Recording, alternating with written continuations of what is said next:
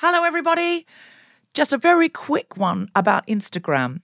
If you're on it, Meta, the parent company, is reducing the number of political posts visible to users on their feed. This is a real thing, not a hoax. So go to your Instagram profile, tap the three horizontal lines in the top right corner to open the Settings tab, scroll down to What You See, click on Content Preferences, open Political Content, and turn on Don't Limit Political Content. That's an option. Otherwise, you won't see almost anything we post because we are deemed political.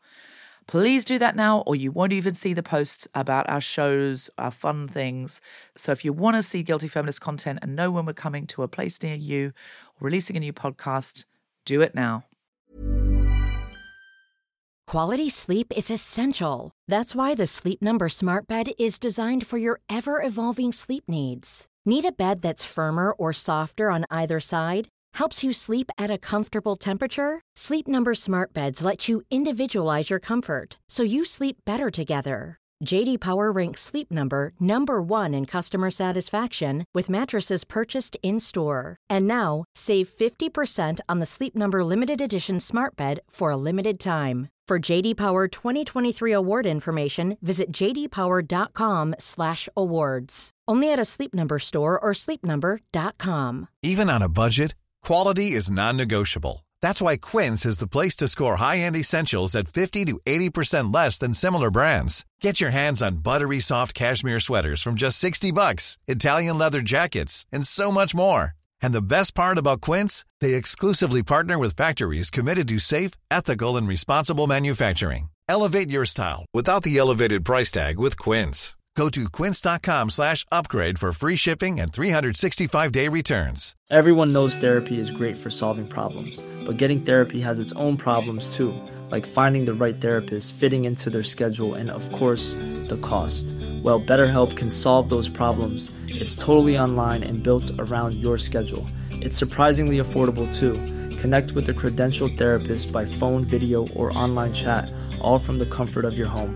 Visit betterhelp.com to learn more and save 10% on your first month. That's BetterHelp, H E L P. I'm a feminist, but this week I am on the front cover of Stylist magazine. And they won't show you the front cover before it goes out. Oh, someone's just held it up. Oh, brilliant. I haven't seen one in the reel. All right, Thank teacher's you. pet. What? I saw it too. Oh, brilliant. Did anyone bring me one, though? Because I they said they'd send me one, but I haven't been on the tube today, so I haven't got one. So, oh, see, I feel that dress. What? You were Spartacus. Well, um, I'm stylist, I'm stylist. This is brilliant. So many people have got their stylist. Don't look proud of yourselves. It's I free. feel- Nothing. It's look. You look great.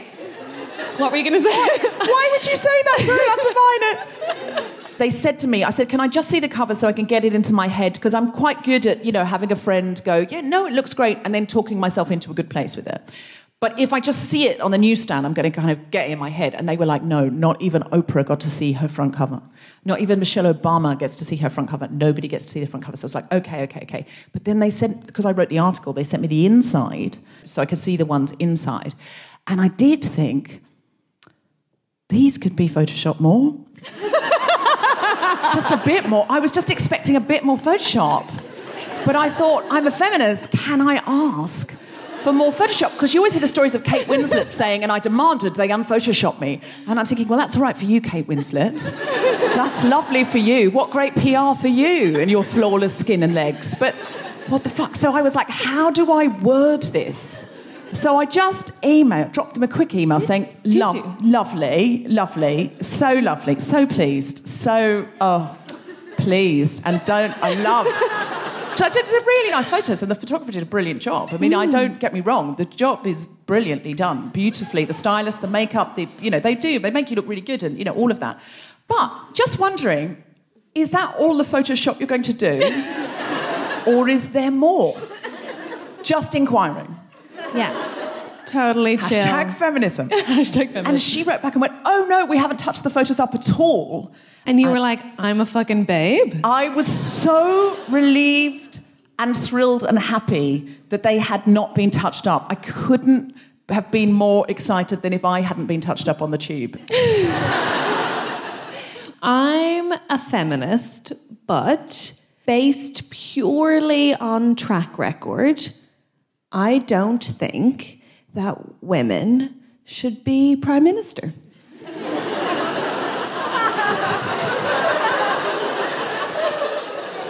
And based purely on record, do you think men should be? Oh no, that's not what I'm saying at all.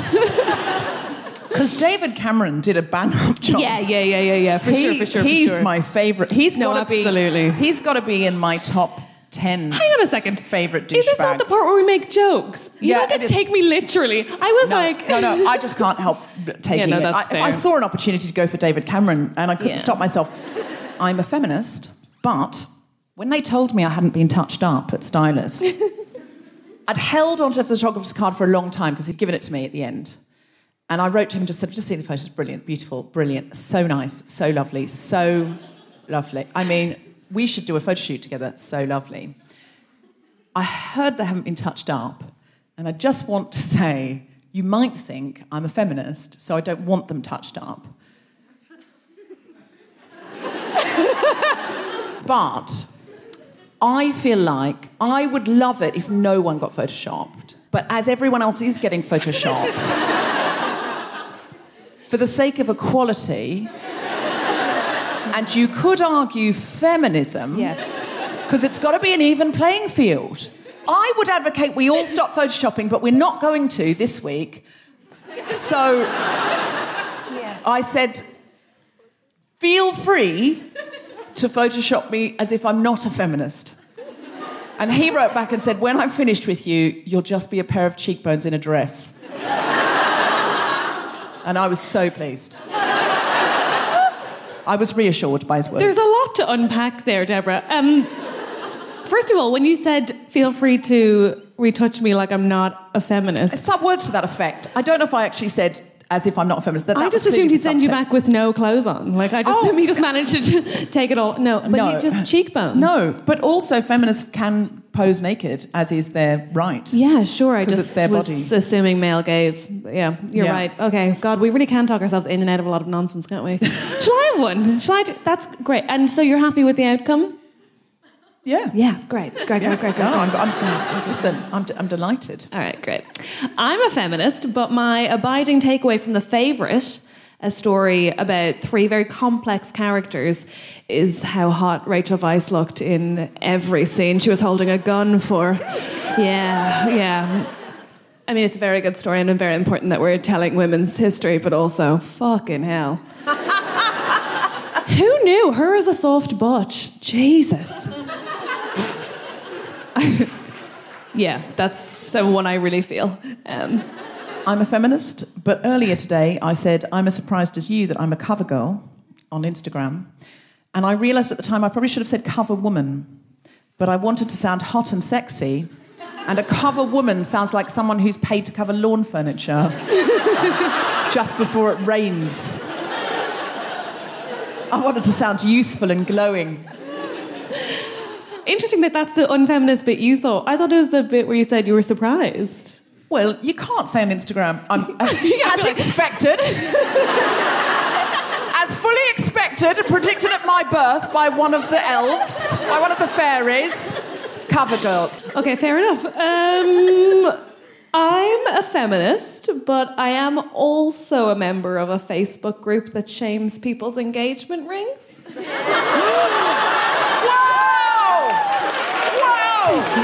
Wow! Nobody can do better than that. That is the, that is, we have to stop playing this game now for good. Because that is, wow. It's called um, That's It, I'm Ring Shaming.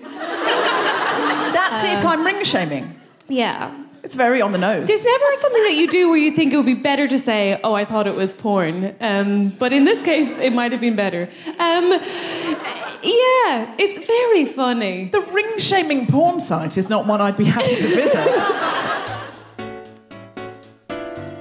Live from Kings Place in London, the Spontaneity Shop presents The Guilty guest co-host Catherine Bohart, and very special guests Laura Wade and Katherine Parkinson talking about domesticity. This is The Guilty Feminist, the podcast in which we explore our noble goals as 21st century feminists and the hypocrisies and insecurities which undermine them. Um, so today we're talking about domesticity. Yes, which is a word I'm still not sure I'm saying right, but great. Yeah, I mean, it's sort of like the origins and the idea of domesticity, very, very interesting. And I can't wait to get into it. Are you, would you say you're basically a domestic creature? Do you like to order your home and to uh, nest in your home? And do you like to look after your home? Yes, all of the above. Also, clinically diagnosed with OCD. So, which one's my personality? Which one's the mental illness? Um, I would say. And yes. which one is the demands of the patriarchy? Well, yes, indeed. I'm not um, free of them. Nonetheless, I do live in a queer home. So the degree to which patriarchy informs my domesticity is limited. Do you, by queer home though, do you mean a sort of zone six, sort of bed sit? Sort of something above a church conversion. I mean, the bedrooms are downstairs. It's mad. Right. No, Yeah. Uh, I mean, Or- I mean, we're in London, so you do need to specify. Oh, sorry, I forgot where we are. Um, no, I mean that I live with my girlfriend, Right. and so uh, the degree. You're in a same-sex relationship, and does that affect the? such an unsexy way of saying it. Yeah, sorry, we are. Sorry. No, no, it's not your fault. Sorry, That's the term. it's just what? No, no. I Yes. same-sex relationship. Flames. It just always comes out of the like. You just know. Yeah, I don't mean it who sort of used to sounds like oh, same sex, different day. Yeah, but also like I, I mean, I, I've been married. all long-term relationship. I've been married a long time to a man, but I would also call it a same-sex Yeah. relationship because there's, Yeah. there's only so many ways you can do it. Yeah, yeah. And you find a routine. You I know. find a routine. Also, who has more than five moves? It's like obviously. I mean- Although I feel like it's easier for straight couples because straight couples have at least ten moves, right? If he has five moves and you have five moves, where we just have to play the same movie back to back. Are you talking? Is this the sort of difference between backgammon and chess? No, this is the section of the show that will get me in trouble with my girlfriend. Um, She's not here. she's not.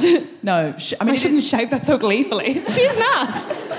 Oh. Um, the question was, do I am I a nester? Yes, I am. I am very aesthetic about my and like quite house proud. Great. So tonight we're going to analyse how that affects feminism and us as women creatures in the world. Great. Um, and do you know what I mean? yeah, I know. I I, probably love- can't say women creatures because it was. I don't know. People get mad about everything you say, Deborah. You might as well say it. Not No. the policy? Okay, After good. that this room was like, no, that's not that the whole bleeders row on Twitter, I'm just going to say women and non-binary people. Yes, fine. Um, a bit of a mouthful, but fine.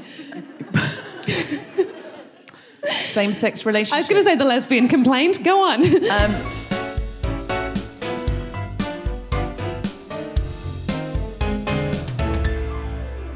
Are you ready for some more stand up comedy? It's only Deborah Frances-White. Hello, hello, hello, and welcome. Thank you so much for coming out. Give us a cheer if you listen to The Guilty Feminist. Give us a cheer if you don't know what you're at. Okay? Some people who seem less enlightened, less happy, less sure of their direction in life. So, thank you so much for coming out. Uh, this is a show about our noble goals as feminists and our hypocrisies and insecurities which undermine those goals. Um, uh, just give us a cheer if you're wearing a feminist t shirt tonight or other feminist paraphernalia with you. This that's, doesn't sound as enthusiastic as it could. Anyone just wave if you've got a feminist t shirt on? Have you got a feminist t shirt on? No, it's just a t-shirt. It says "Forget Me Not," and it's got. It's basically "Love Me, Love Me Not," it? It's the opposite of a feminist t-shirt, but you're sitting in the second row. Is that a t-shirt that says "I love boys, why don't they love me"? This is. It's good. You've come to learn. This is why we call it the guilty feminist, not the feminist who's completed the full set. Absolutely. Any other feminist t-shirts? Is that it? Normally there's loads. Everyone comes wearing them. This is a January audience. We haven't got going yet.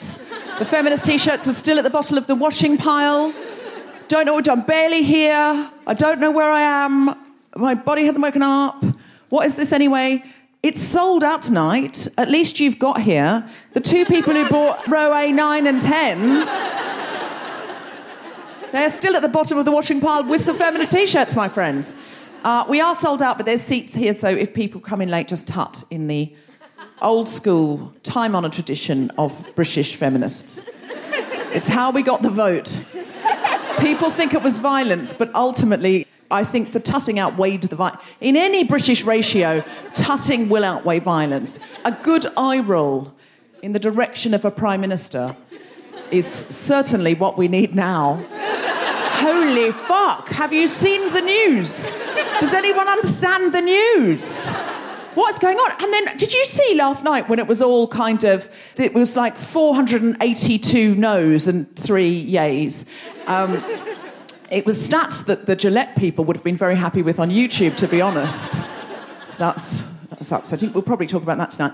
Um, yeah, and then, then Boris Johnson was on going, oh, well, I mean, I think what we need to do and what Theresa May needs to do. I'm like, Boris Johnson? Why is he being asked for his advice? It's like turning up to the scene of a drunk driving incident and asking the drunk driver who caused the accident to drive the tow truck.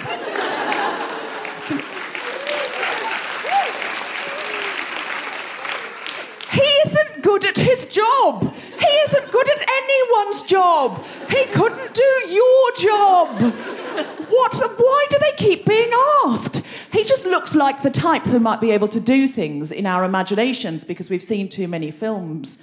And the people who are allowed to do things look tall and white and posh. It's the only explanation. When are when are tall white posh men going to have a collective crisis of confidence?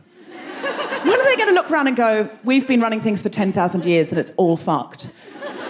Do you, do you think it's us? No! They keep replacing themselves with another one of them! With another one of them! At most, they'll let a posh white woman have a go, but not for long, and only when she can't get it right. only when there's no hope of them getting it right. They're like, let a woman one have a go, then we won't have to have another woman one for 80 years. That's what they've done. That's what they've done. I mean, I'm not defending her. She is basically Cruella de Vil meets the Wicked Witch of the West. And would personally escort back two year old refugees across the channel in a rowboat she rowed rather than let them stay a night and have a warm bed. Oh no, she's a terrible, terrible person, don't get me wrong. But this is an undoable job given to a terrible cunt. So it's.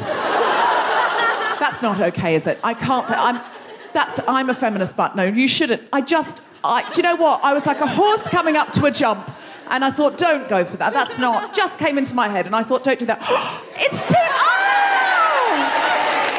It's the A row. It's the A row gang. It's the A row. Are you wearing any feminist paraphernalia? We thought you might be. We're not, sorry. You are because you're wearing a denim boiler suit. And nothing says we can do it like a denim boiler suit. Shit, it's basically Rosie the Riveter. Look, do you, do you mind showing them? But you have to do the, put the scarf on and then you have to put the scarf around so they get it. And can you do the sort of, yeah, do the, you'll see. It is actually Rosie the Riveter. Go on. Yes. That, that wasn't as Rosie the Riveter. Rosie the Riveter does that, not that. That's Liberace. Yes, yeah. It's more like that. We could do it, yeah. Absolutely. You could have done the Second World War on your own, I reckon. And won it. Or come a close second. Um, so domesticity was started when the home was invented. We were 10 million years on the savannah, and we've only been 10,000 years here at the Guilty Feminist. So it's a long time to have got good at savannah living. And there, we know from hunter-gatherer tribes that are uninterrupted up to this day, uh, women could gather as much as men could hunt, and there was no sense of the women having to look after the children. Childcare is completely shared. Both are wealth creators. Sometimes women hunt, sometimes men gather. And uh, the idea of women being in the home and women looking after the children happened with the invention of the plough. The plough really fucked us over. Sometimes I'm still a little bitter about it, to be honest with you. Because when we invented the plough, that meant we could stop. We didn't have to be nomadic. And if you can stop, uh, then you can create a shelter. And if you can create a shelter, you might as well, you know, kind of be in it. And then, uh, because the plough required a lot of upper body strength at first, and we were always too pregnant to plough. So Uh, that's how come men got ploughing and wealth creation, and then women might as well be in the shelter. And then, if you've got children who might get in the way of the plough, rather than teaching them to plough, they can just stay inside with the woman. That's how it happened. That's how domesticity happened. And it was at this point uh, that things became popular. I mean, I love my standard lamps and my scatter cushions, but I don't want them at an airport. Any luggage you have to carry at an airport is a burden, right? If you had to carry everything in your house around an airport, you would Marie Kondo that shit down to what you can fit in one suitcase. So when we were nomadic, we didn't want a lot of stuff. A lot of stuff was a burden. But as soon as you've got a house, of course, you can put stuff in the house. So anybody who's creating wealth, i.e., ploughing, owns the house and is breathing into the house. Anything inside the house is a possession. And that's when women and children became possessions. And that's why women couldn't inherit property, because they were property. You can't, to this day, in your will, leave your house to your car. That's why men couldn't leave their houses to their wives. Property. Do you see what I'm saying? So I always thought, well, that's the beginning of domesticity, the beginning of the home. That kind of makes sense. But this week, in my research, I learned about the cult of domesticity, which was invented in the 1800s, which I'm going to share with you now. The cult of domesticity or the cult of true womanhood is a term by, used by historians to describe what they consider to have been a prevailing value system among the upper and middle classes during the 19th century in the United States and the United Kingdom. When have posh people in the United States and the United Kingdom ever ruined anything before? or since? It's a one off, gang. The value system emphasized new ideas of femininity, the woman's role within the home, and the dynamics of work and family. True women, according to this idea, were supposed to possess four cardinal virtues. Any guesses as to the four cardinal virtues that became popular for women to be true women and to be truly domestic creatures in the 1800s? Organization. Organization. No, Marie Kondo had not been invented yet. Uh, was that virginity is correct? Absolutely. She had to be pure because how otherwise he can't put his pure shag stick into a anything other than a first time caller. So absolutely integral to the situation. Any other guesses? And Fertility. No, I don't think they had a way of tracking that then. So the woman was just blamed as ungodly. God was probably just cursing her. That was, I think, probably implied, but it's not one of the four pillars. Purity, i.e., virginity. Piety. Uh, religion was valued. Unlike intellectual pursuits, it did not take a woman away from her proper sphere, the home, and because it controlled women's longings. I think that means they thought that if you read the Bible, it kills your libido, which is, to be fair, true. Um, it's not a sexy book. It's not. The only sexy book is the Song of Solomon. It's weird. It's kind of weird man porn. It's sort of like, oh, have you read it? It's all about, oh, I saw a girl and she had breasts like a coconut. It's awful. Um, submission. True women were required to be submissive and obedient as little children, in quotes, because, yes, I know, a gasp. A gasp from this 2018 audience not having that shit. Uh, uh, Oh, I'm still signing my checks wrongly. Um, my feminist checks. Um, because men were regarded as women's superiors by God's appointment. And finally, domesticity. A woman's proper place was in the home, and her role as a wife was to create a refuge for her husband and children, a refuge, cooking, needlework, crafting, crafting, making beds, and tending flowers were considered naturally feminine activities, whereas reading anything other than religious biographies was discouraged. No reading. This is my favourite part now. There's a feminist called, I didn't know her before this, I'm ashamed to say, she's now my favourite feminist because her name was Wilma Pearl Mankiller. Real name. Her dad was like Chris Mankiller. Um, but I've now decided that all of our feminist names, like if you're going to write a sort of a truly feminist book, if you want a feminist name, you know, like when people say, oh, what's your porn star name? A feminist name should be, on this basis of Wilma Pearl Mankiller, it should be your favourite cartoon character, your favourite semi precious stone, and the worst thing you would do to bring down the patriarchy. so my name is Jasmine Citrine Military Coup. I'm loving it. And she, she, she pointed out that at this time women were genuinely thought to have much more delicate nervous systems, and the ideal woman, if you were good at being a woman, in inverted commas, ideally you would be too frail mentally and physically to leave the house. Which, to be fair, some days in January, I'm in agreement with that. I feel like I'm too much of a woman to leave the house. But here's the twist, gang, and this is what's really exciting about it. Part of this ideal of the perfect woman and the cult of domesticity was that women were the light of the home, they were called, and they were the moral center of the home. And Mary Wollstonecraft took this idea and said, hold on. If we are the moral center of the home, then we have a moral superiority. So if we're moral inside the house, we're moral outside the house. And therefore, we are the moral center of society. And she used this to begin women's liberation. And this is why I reckon if you spend hundreds of years forcing women to sit inside crafting, they will learn to craft your bullshit into feminism.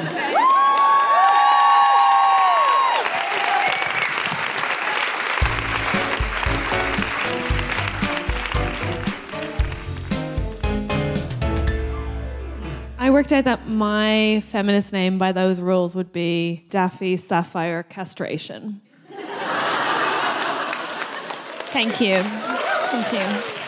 Which is Has- also my porn name. Crazy. Has anybody got one? Yes.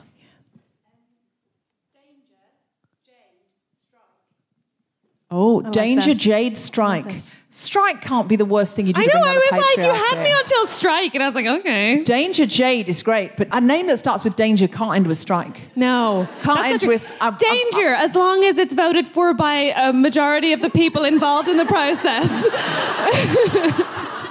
No, no. I feel we can up that ante. Come on, you must. You'd be happy to do more that. Would you steal to bring down the patriarchy? What? If bring down the patriarchy tonight, and all you had to do was steal the golden snitch, you wouldn't do it. what a weird mixed Is metaphor. that is that because golden snitch? the question remains, though. You would. I don't believe you. If you could bring an end to the patriarchy and you could bring freedom and liberation, equality for everyone everywhere, and all you had to do is go into the House of Parliament and steal some kind of golden snitch. Do you know that when a man recently did it, he still. What's the golden snitch called? The mace. I mean, it didn't do anything, but he kind of waved it around a bit.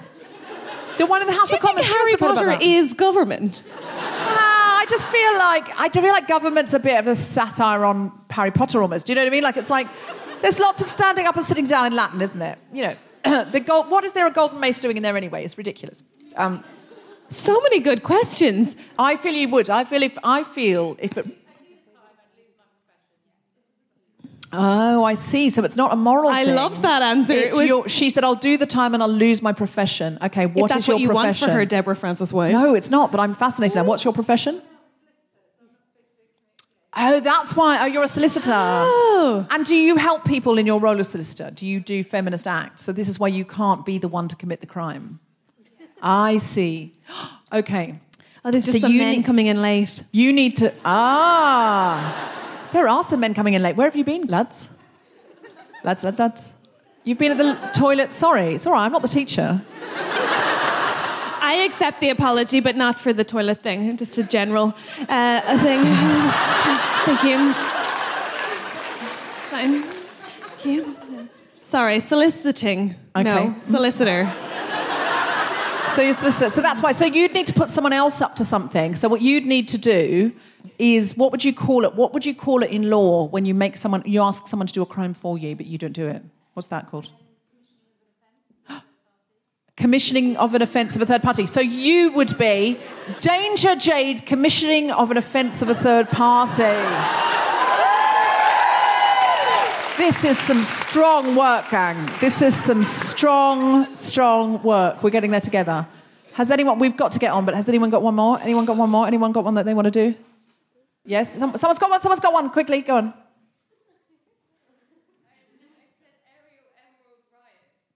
Ariel Emerald Riot. She sounds like a great time. She sounds more like a partier than a patriarchy smasher, to be honest. Is it a party or is it a riot? Exactly. Sounds great. Who's coming tonight? Ariel Riot. Boom. Get the vodka. Well, everybody else, feel free to hashtag theirs and then just put feminist name. Because I really want to see them. And at me, at Deborah FW or at GuiltFemPod, please.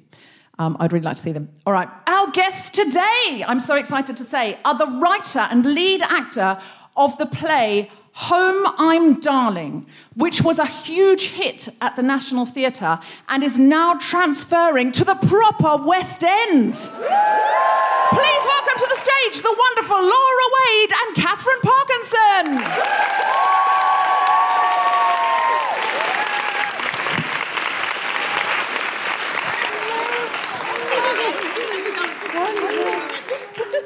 Now, you'll know Katherine from lots of things off the telly and in the movies and from the BAFTAs. You've won a BAFTA, haven't you, Katherine? I was very briefly there, but thanks. I mean, a few years ago for about um, two hours. But, But you- I, you- I, I like the way you said it. It's like I present You won a regularly. BAFTA, though, didn't you? I did, yes, yes, yes. That is the most. I did. That is the most. I mean, the thing is, if you brought on a man who'd won a BAFTA, he would have brought it up with him. So it'd be like, just pop it down on the table. But a woman comes across. I was very briefly at the BAFTAs. I was only invited for the two hours that it was on. when else could you have been invited? You won a fucking BAFTA.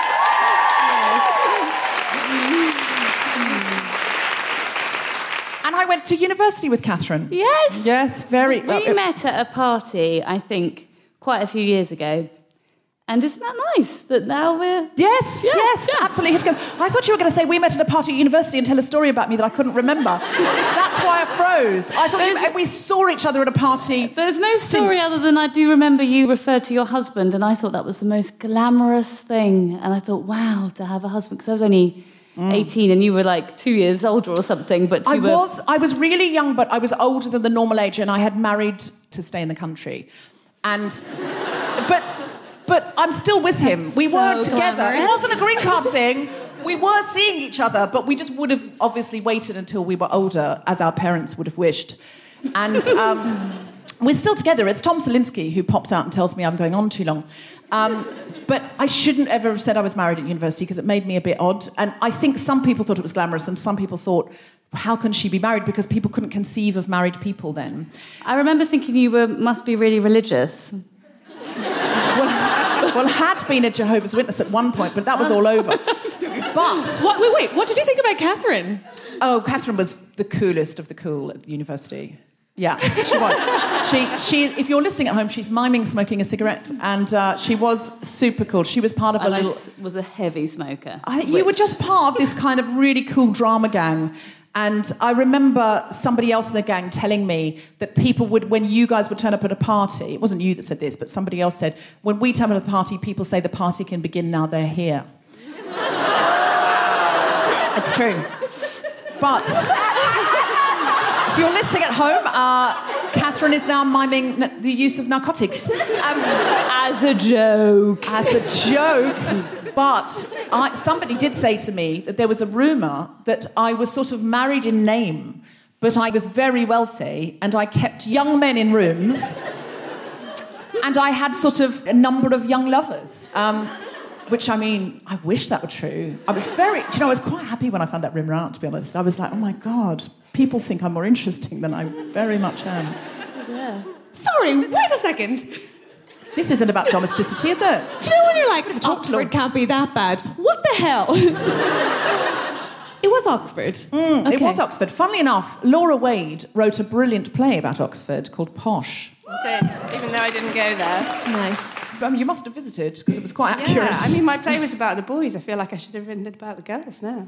Yeah, well, And there's the young always boys in the rooms. There's always time. It was sort of about the Bullingdon Club, really, wasn't it? It was a thinly veiled, fictionalised version of thereof, yeah. of the club that David Cameron and Boris Johnson were in, where they would burn Yes. money in front of poor people and Yes. uh, in, just Big dinners, throw their in- and y- uh, in restaurant rooms. throw their privilege around, not bother like about the Not worry Sorry, about the consequences. like the, like the scouts. Yeah, I was just a little. I don't know. I don't know where you- where, where you, joke what there. your what your local scout hut was like. Um, but yeah, it's, Pretty it was very much a metaphor for Brexit. It was. It was a sort of prediction. brilliantly some time before Brexit happened, which makes me really clever.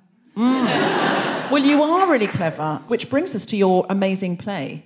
So, can you tell us a little bit about Home I'm Darling, your brilliant play, which was a smash hit at the National uh, with Katherine in the lead and is now going into the West End? into the proper West End, which is very exciting. Very glamorous. Um, yeah, Home I'm Darling is a play about a woman called Judy, who Katherine plays, and uh, it is her dearest wish to be the perfect 1950s housewife.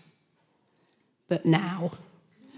And it opens with her. You think it is in the 50s, the way they're dressed and the way it's set. And then she pulls out a laptop. Yeah. And you realise it's now. She's Yes. in that job.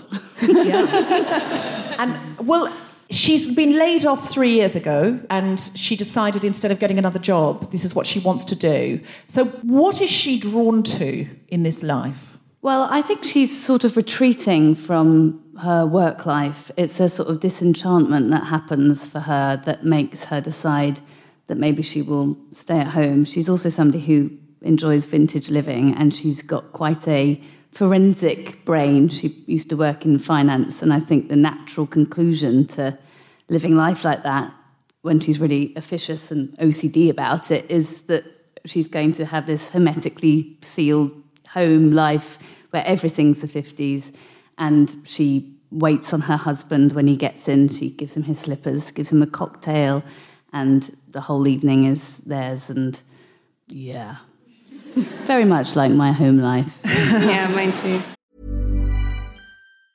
Even on a budget, quality is non-negotiable. That's why Quince is the place to score high-end essentials at 50 to 80% less than similar brands. Get your hands on buttery soft cashmere sweaters from just 60 bucks, Italian leather jackets, and so much more.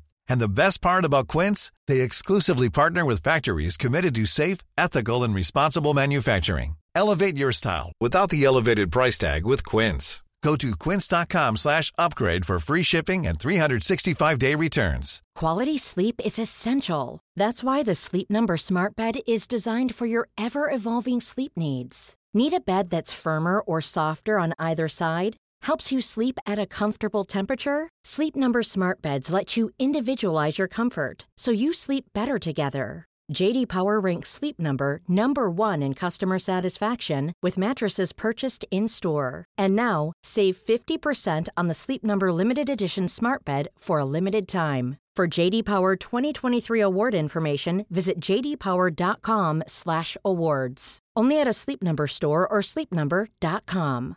Everyone knows therapy is great for solving problems, but getting therapy has its own problems too, like finding the right therapist, fitting into their schedule, and of course, the cost. Well, BetterHelp can solve those problems. It's totally online and built around your schedule. It's surprisingly affordable too. Connect with a credentialed therapist by phone, video, or online chat, all from the comfort of your home. Visit betterhelp.com to learn more and save 10% on your first month. That's BetterHelp H E L P. It sounds a bit like she's watched a lot of Mad Men and has sort of imagined herself to be Betty Draper, which I have to say, I have once or twice thought. The thing is, I don't really want to be Betty Draper. I want to be one of his so sexy and town lovers. Yeah, I think she sort of fast forwarded through the sad bits. Mm. But I think the thing about that show is the visual aspect of it. Somehow, despite them being quite honest about how shitty he and the other men around him was, the visual of it is so strong and so Mm. arresting that we all went, "Oh, Mad Men." i mean Um, i'm a it's kind of feminist like but Jon Hamm Right? Seriously, you totally, totally would. But the thing is, my problem with it, my problem with it is I fancy him as Don Draper, which isn't right because he is No, a same, famous, yeah. fictitious misogynist. Catherine, why are you making that face? Oh, I, I don't fancy any version of him. Well, if we go out together and we don't bump into David Cameron, but we bump into Jon Hamm, Yes. he's mine, and there'll be no fight. That's the deal. I mean, don't your hold me husband might have back. an Don't issue. hold me back. Tom would understand that. Okay, that's he would great. Get that. I'm glad we have his full Tom would support. never. Tom would never want me to miss that opportunity. He would. He would not. he, he wouldn't want that for you. I hope we don't. Yeah, we just need if to not confuse David. If he confuse bumps into David the young Cameron with Diana John Rigg, playing Mrs. Peel. It's less likely, though, isn't it? It is. He's Yeah. got my full blessing. Um, what is it though? Why did you write this play? It feels like a very timely piece, which is about this sort of juxtaposition, this pull between something that was sort of simpler about those Yeah. times. I think it's something to do with gender roles being assigned. There is a simplicity to that. I know where to go, I know what to do. I was in a cult when I was younger. People say, What kind of person could join a cult? And I don't think that's the right question. I think the right question is, When in your life would you be most susceptible to join a cult? And I think that sometimes what a cult offers is if you make this one very big decision to join us, all further decisions will be taken by us. And hmm. you can relax. And there's something about that gender binary that I think is reassuring. And as much as I know if I do this in the morning and this in the afternoon and this in the evening, I'm right. Yeah. Do you think there's something to that? Absolutely. I think one of the attractions of that life for someone like Judy is the clarity of the roles. They don't need to do the constant negotiation of who's doing what and how do we live together, which anybody who lives with a partner or, or even a housemate has to do. But they've got it all worked out. They know exactly what they're each doing. They know exactly what their roles are. And it's all really clear.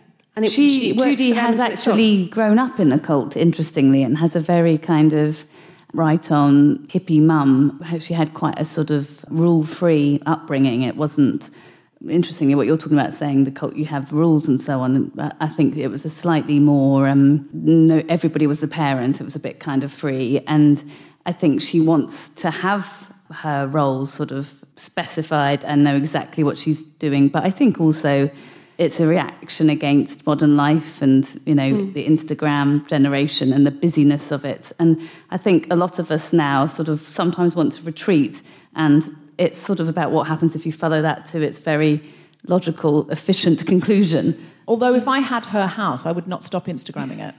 No, I think it would be. It's like an Instagram beautiful, paradise. I'd get a friend to do it to pretend that I wasn't on social media. But Yeah, because the temptation to have that sort of perfect 50s, early 60s look, vintage look, and not show it off would be too much. Mm-hmm. But the I do understand that idea of retreating and the idea of the resting place because feminism is a fight. It's a fight for change. And I absolutely understand why somebody might want to lean into the status quo and, in fact, actually go backwards. I'm not saying we should do this, I'm not advocating it, but I understand the appeal of just going, if I just go back and I don't fight it, if I just say, as you say, everything's simple, I'm going to take care of all the cooking and I'm going to take care of all the cleaning and I'm going to take care of all of these responsibilities and the decorating and the beautifying. Yeah. It's sort of also the flip side of the having it all thing. Judy would say that she's seen through the idea of having it all because actually having it all meant exhausting yourself trying to do everything. And she would say that in order to live in a tidy house, she needs the time to be at home. And um, she talks a lot about cleaning behind things, which is not something I've ever done, even in research for this play. Um, I've done a lot. of that makes me physically so- uncomfortable. Um, I was just- but I mean, obviously, the notion of it being a reprieve from whatever the opposite of it is, if we're going to call that modern life, also assumes that the person who's doing it has to fit into traditional gender norms. So if they make you uncomfortable, if you're not a like feminine cis woman who already has a husband and can be supported and maybe doesn't have to concern themselves about money, then maybe that's like a reprieve that's allowed for you or permitted, mm. but it wouldn't function for somebody who doesn't fit in. No, I mean, she talks about being a feminist to her mother, Judy, and she says, you know, I've got a choice. And of course, for most women, they don't have a financial choice. So I think Laura's play cleverly sort of asks the question do we have a responsibility to the women before us to. As she stands there with her feather duster in her 50s thing, looking like this kind of doll. Is that really a feminist choice? Can she legitimately call herself a feminist? When we go out and sort of, um, I say we as if I've done it, get hugely inflated breasts with silicone, which I have yet to do. Can that be a feminist choice? Because, you know, nowadays we have the privilege to choose. I'm a feminist, so whatever I do is, do we have a responsibility to not be seen to be a product of the patriarchy, to look like something that basically you know, was invented. It's such men. an interesting central premise that the idea of because we are in an age now where people say, well, if I it's my choice and I'm a woman, therefore it's feminist. And I argue in my book that that isn't really the case because otherwise there's no point to feminism. It's if every single thing a woman does ever is feminist because a woman's done it, then what's the value in feminism? That's There- individualism as feminism, said a very clever Guardian journalist, and I've been pretending I said that ever since. It's really good. You should keep that. Yes. Yeah. An individual woman reaching a certain milestone isn't feminist. I always think of Elizabeth Garrett Anderson, who fought tooth and nail and to, to become the first doctor, and she, she got past incredible bigotry. And she actually learned French to go and study in Paris, where they were open to med- women doing medical degrees. Imagine learning French well enough to a medical degree. Who could care that much? But she did. And, but that's not the feminist act. The feminist act was she set up a teaching school to teach other women to be doctors and didn't just go, oh, well, I'm the special woman one now and I'm in the man's club. She insisted that other women have this opportunity after her. And so there are fundamental questions in this play being asked. And I think it's a really enticing play to go and see, to sit there and ask those questions of yourself. But then on the other hand, is there sometimes a snobbery about things that are highly femme? Because they're femme, they're somehow less good? Is that explored in the play? To some extent, yeah. It's all there in the relationship between her and her mother. And her mother is extremely snobbish about some of the. And actually, when you're looking at it in the play and the set, as we've said, is completely beautiful, very Instagrammable. A lot of you sitting there watching it, I think, sort of, why not? Because what's wrong with wanting to live in beautiful surroundings and have everything just so and have everything be tidy and have a, a set of stairs that doesn't have a load of crap on it waiting to be taken somewhere, either up or down? You just don't know. It could, it could be either, really. I would love Ever. that, but I would love someone else to do it. Yeah, I don't want to give up my job to do it. I want it to just be done. Yeah. Does the play explore how that's a possibility? Does the play solve My husband problem? and I have been using the laundrette since we met 15 years ago. Does not does everyone else like have um Do you use a laundrette? Uh, what a service wash? I think that's really sensible if you can afford it to just sometimes, you know, just go. We that's can't the afford thing. Well, we're even if you cutting down this year, Yeah, but you know, yeah. yeah. No, I mean, listen, this is how the other half live beyond their means. Um, but, but the idea of things being ordered and things being aesthetically pleasing, I think sometimes we diminish those because the male genius is always sort of scattered. The idea of male genius is papers all over the table. I talk about something I call mansheveling. That if a woman came into a job interview in a dirty tracksuit with holes in it, she would get nowhere in any industry. But if a man comes in in a filthy Mac and pajama bottoms on and mismatched shoes, oh, he's a genius. Give him an opera to direct. if a man doesn't care about aesthetics, he's a genius. If a woman doesn't care about aesthetics, it's probably a sign that she can't cope with anything. So I think there is this massive double standard, but I also do think that if you do dress like Judy in the play, there will be a certain amount of judgment from the world that you're not a proper feminist. Hmm. And do you think, Catherine, you can be a proper feminist and dress like Judy? Yes, I mean, as somebody who is a feminist but loves craft, uh, um, I, I, I like, I, I like people who like craft. I did mock it, but I mocked the fact I was, that they were being forced to do it. I'm sorry. I'm just pleased I said Obviously, it. that's ridiculous, but we're very happy and supportive of it. Good for you. what um, do you I'm, craft? I'm joking. I she don't. asked. Oh, thank um, you. Thank God. I mean, I work a bit with clay.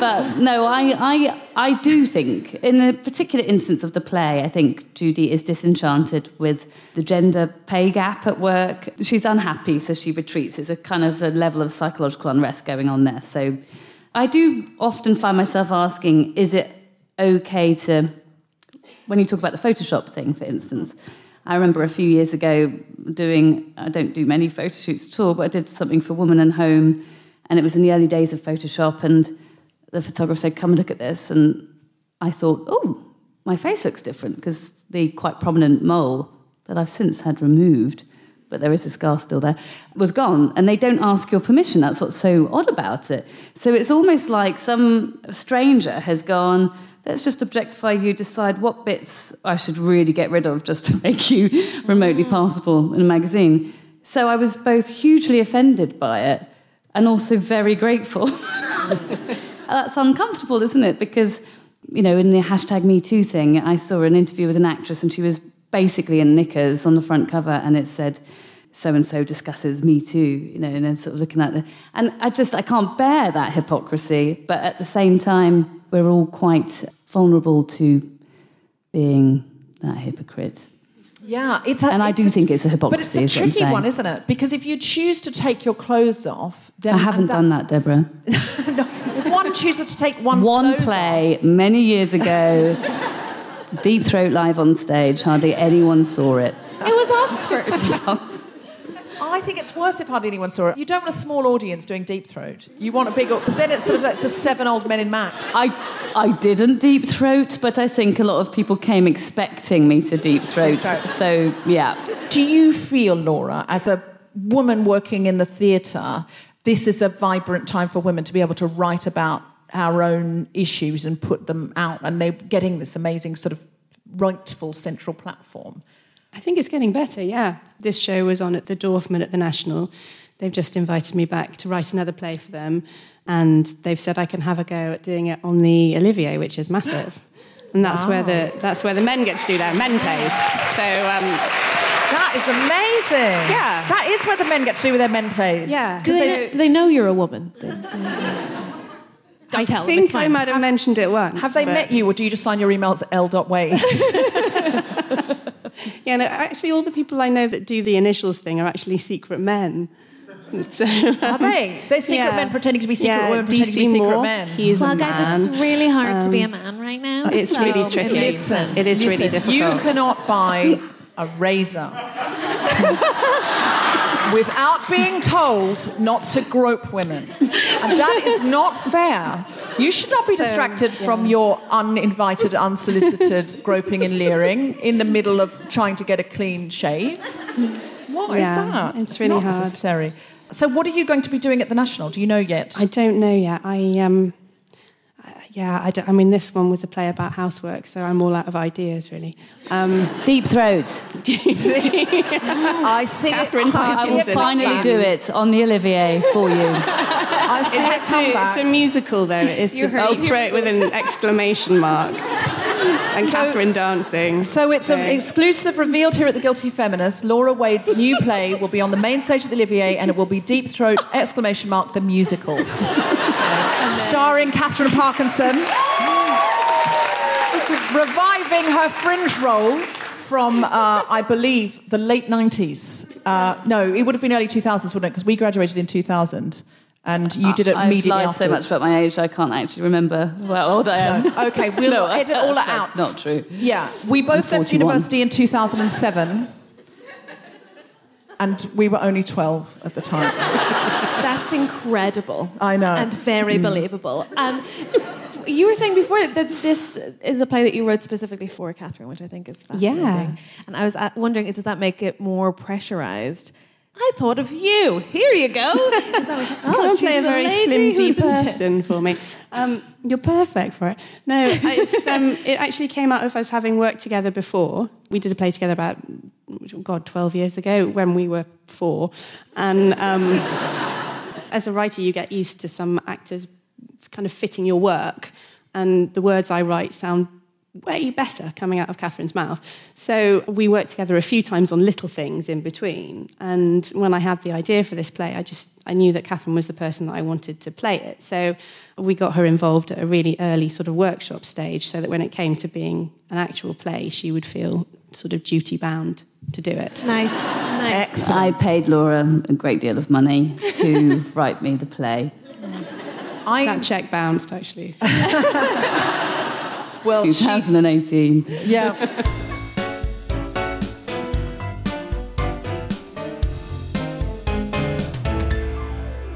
Hello, guilty feminists. It is Deborah. I am briefly interrupting your podcast listening to let you know that my film, Say My Name, is going to be screened in London on the 22nd of February at Film Fest International. If you would like to find out more, just go to filmfestinternational.com. 10 a.m. in the morning. It's an early one on the 22nd of February. And I think I'm going to be doing a Q&A afterwards and I will certainly be there to have a selfie with you or sign your book. On the 5th of March, I am going to be hosting the Stylist Remarkable Women Awards. I'm terribly excited about this. So, if you go to stylist.co.uk, you can find out more about this. I believe you can nominate women and vote for them. And I will let you know more about this. Keep an eye on my Instagram feed, DFDubz, D U B Z. and also at the Guilty Feminist Instagram feed. We will be touring around the country. I'll be coming around with some of your favorite guilty feminist co hosts doing stand up comedy and a big live guilty feminist tour with everything you love about it in big venues with lots and lots of fun songs, comedy, chat, everything that you love. It's not going to be recorded, it's not going to be a podcast, it's going to be one show that we tour around. And we've already let you know some of the dates. In our second week, we're going to be at Ipswich, Colchester, Richmond, and Southend on Sea. That's on the 9th, 10th, 11th, and 12th of May. There are dates from the 1st of May till the 30th of May, all over the country. So check out our website, guiltyfeminist.com or ticketmaster.co.uk to find those dates. Come along, check it out. It's going to be a big, big celebration. Do not miss it. As always, my book is available at Waterstones, Amazon, and in all good bookshops. And if you would prefer that I read it to you because you enjoy the podcast, then it is available on Audible. Back to the podcast.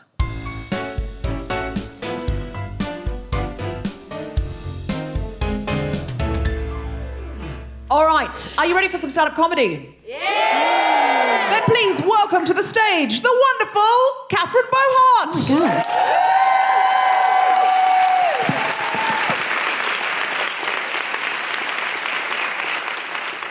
Hello. Are you well? Yes, good. I feel like you've seen the worst of me, and I'm not about to help the situation. Um, okay, domesticity. First of all, delighted I can say that word. But secondly, I feel like I don't usually think of myself as very precious about my domestic life until somebody intrudes on it. You know, like you just think you live an average, you're not like possessive about your things, you're normal about your home, sure, absolutely. And then someone comes to stay and you think, I'm going to kill you with my bare hands. Um, and that is recently what I experienced because my lovely father, whom I adore, who's my very good friend, came to stay with me for the weekend. And I did. I thought I was going to kill him violently. Not his fault. Uh, it's just that he kept insisting on breathing and chewing uh, the whole time the whole time he was there. I think that's unacceptable. And I don't know if I'm the only person who feels this way, but probably one of my most irrational hatreds is that I probably don't think anything as annoying as my parents relaxing in my home. Unacceptable. Absolutely. And not even their fault. I tell them to. They come over and I'm like, come in, make yourselves at home, sit down, relax. And then I think, oh, would you look at you there sitting? Sitting and resting like it's your own. It's not your. It's not your home. You know what I mean? It's not. It's not your home. It's obviously my rented accommodation. I frequently borrow money from you to pay for, and. Uh, it's unacceptable. I do. No, I love my parents. To be fair, uh, from a distance. Now, um, I think my domestic life was largely informed by my nationality, which is to say that Irish domesticity, it's largely guest focused. Like, I don't remember a time in my childhood where we weren't cleaning on the suspicion that someone might call it. Do you know what I mean? We'd always cook with the sort of hanging spectre of a potential guest. So you always had to make extra despite no cause for concern. Um, and so that's kind of defined my nesting and my home now because it means that I'm now one of those ladies who has like way too many tampons and spare toothbrushes.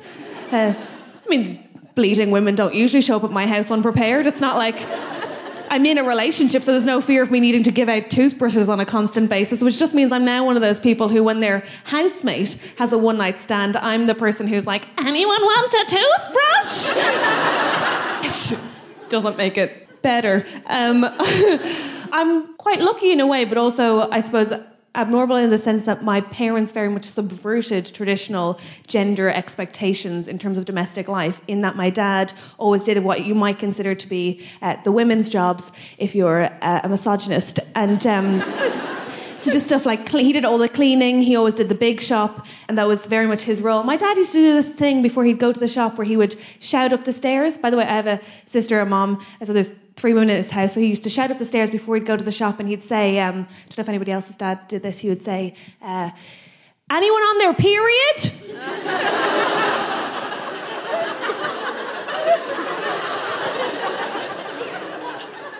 Are you a dad, sir?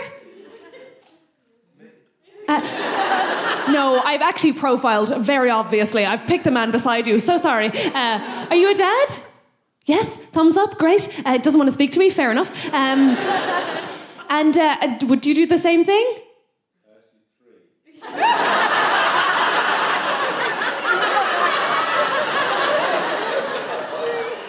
so no? Yeah, yeah.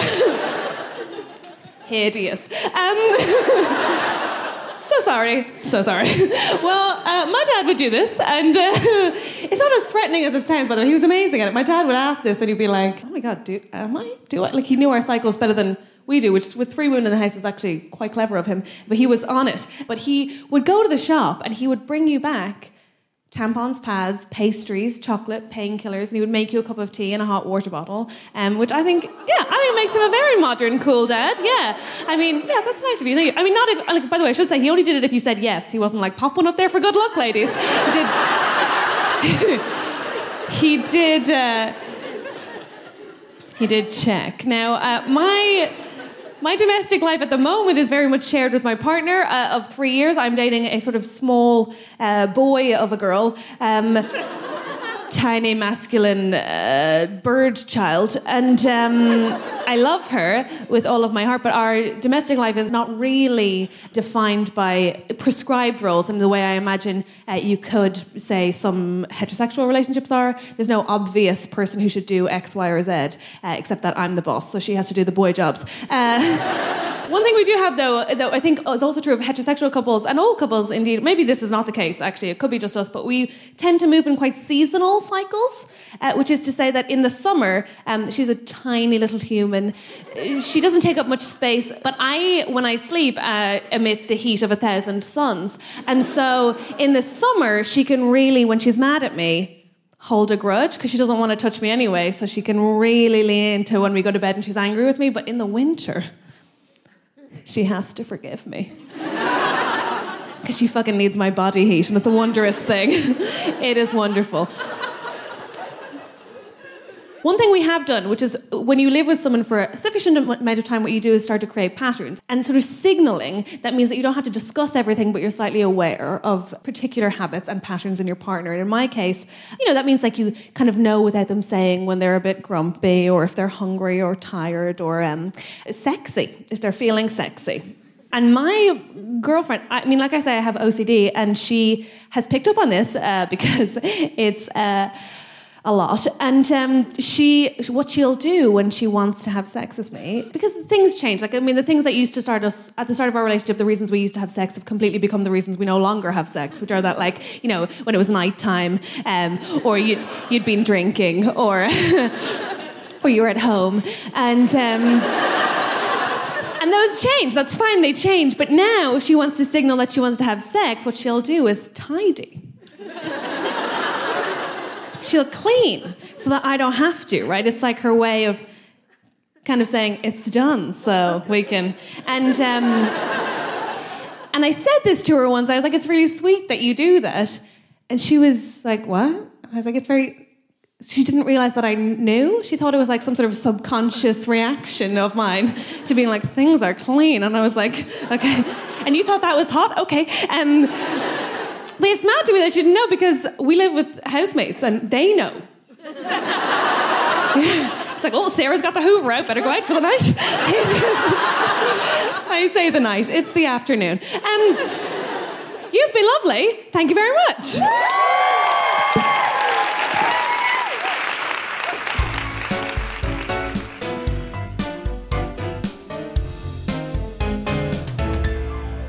Well, I'm very, very excited to see it. I haven't seen it yet, but I'm really, really excited to see it. And I think this central idea about what places can we go to and still be feminist, or is every choice feminist, or sometimes are we playing into the hands of the patriarchy?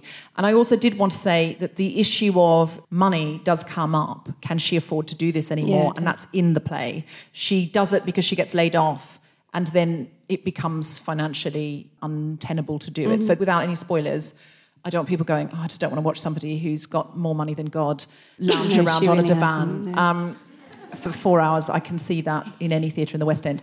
Um, you, you are exploring fiscal issues as well as domestic issues, as well as gender role play issues.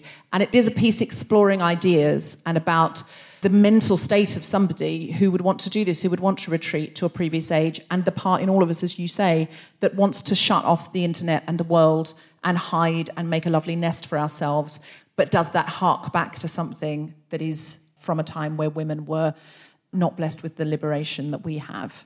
That is a really interesting space to be for any feminist to just sit in that space and ask those questions. I feel like when we come out, we're going to be having the best conversations. So please, please go along and see it. When does it open? Uh, good question. 26th of January. It's previews? It's previews and opens on the 5th of February. Then it's in the West End until April the 13th, I think. Well, and then it's touring for three weeks. I'm going to go and see it in previews because I'm going to Australia to do some Guilty Feminists. So I will be there very early on. So if you're there on the same night as me, wave. Um, or say hi. I'm a, I'm, I'm super. What's so aloof? I'm super wave. approachable. no, I was just imagining. You Maybe know, wave with I'm, like the stylist cover with me on whatever you think.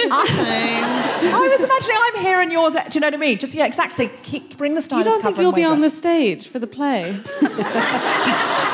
I just assumed. I've invited them onto my stage. Oh. that not how it- Are yeah, you that's- suggesting I go and see your play and I'm not invited up? Well, um, you have to Well, work something out.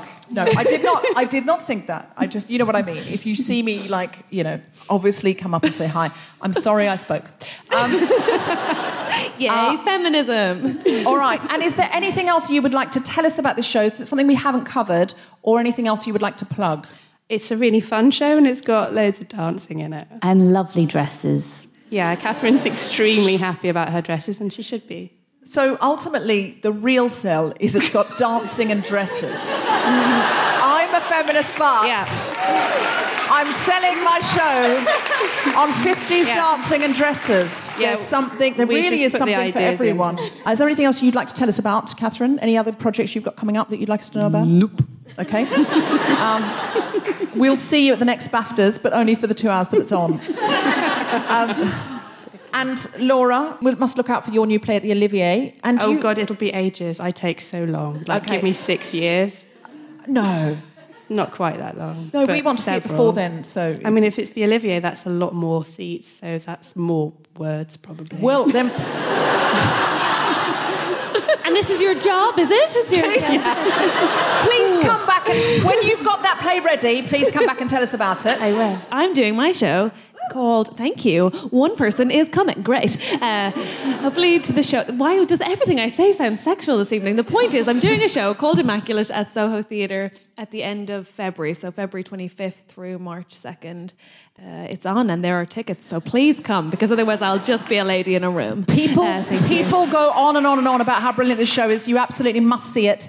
And uh, please get tickets now for Home I'm Darling at the Duke of York's Theatre in the West End of London. If you are in London or can get to London, come along and see it. I believe Emilia's going to be out at the same time, so you could come to London for the weekend and do a double and come and see all the feminist shows at the same time. You could come, you could see Catherine, you could see Home I'm Darling, and you could see Emilia. What a brilliant weekend. So if you don't live in London, come along and do that. You have been listening to The Guilty Feminist with me, Deborah Frances-White, guest co-host Catherine Bohart, and our very special guests, Laura Wade and Katherine The recording engineer was Chris Sharp. Music was by Mark Hodge. The producer was Tom Salinsky for The Spontaneity Shop. Thanks to Zoe, Jacob, Sally, and everyone at Kings Place, as well as all of you for listening. For more information about this and other episodes, visit guiltyfeminist.com.